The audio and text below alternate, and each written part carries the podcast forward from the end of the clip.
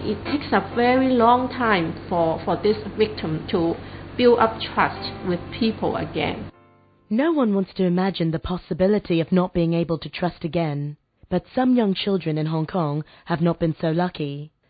I spoke to Katie Low, Executive Director of End Child Sexual Abuse Foundation, and she told me more of some of these devastating effects on these children. There is a case that I really have, uh, I, I, think it is a very tragic case. Uh, it is a family with three children, very young children. When this happening to them, I think they are around, you know, some are below 10, and the abuser is their father. And the father abused all three children. Two are boys and one is a girl. I think the youngest one is a girl. Um, but they, they, the kids dare not tell the mother or anyone. And so the abuse has been, you know, going on for, for quite a number of years. It was until the parents, they had problem with their marriage. And the mother um, wanted to, you know, file in a divorce. It was until then the older boy uh, talked to the mother, and the older boy, you know, told the mother that he was sexually abused by the father since he was very young. I think since he was five or six. And then later they found out that the other two, the younger ones, were also abused by the father. And so the mother came to us for help, and we helped them.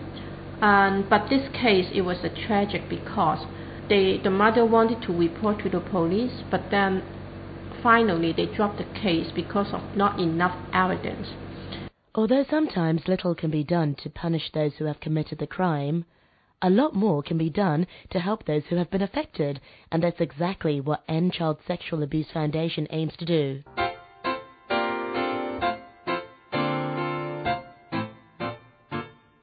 We focus on helping children who have been sexually abused, any youngsters under 18.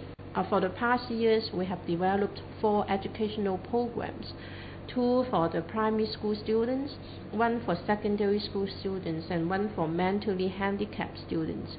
And in these uh, education programs, we have education officers going to the schools, going to the classrooms, you know, teaching the students how to protect themselves from sexual abuse basically it is um, three uh, three things they, they we want them to learn. One is to say no at the at the spot, and secondly is to go away, to run away, and the third one thing is to tell an adult that will believe them and that will help them.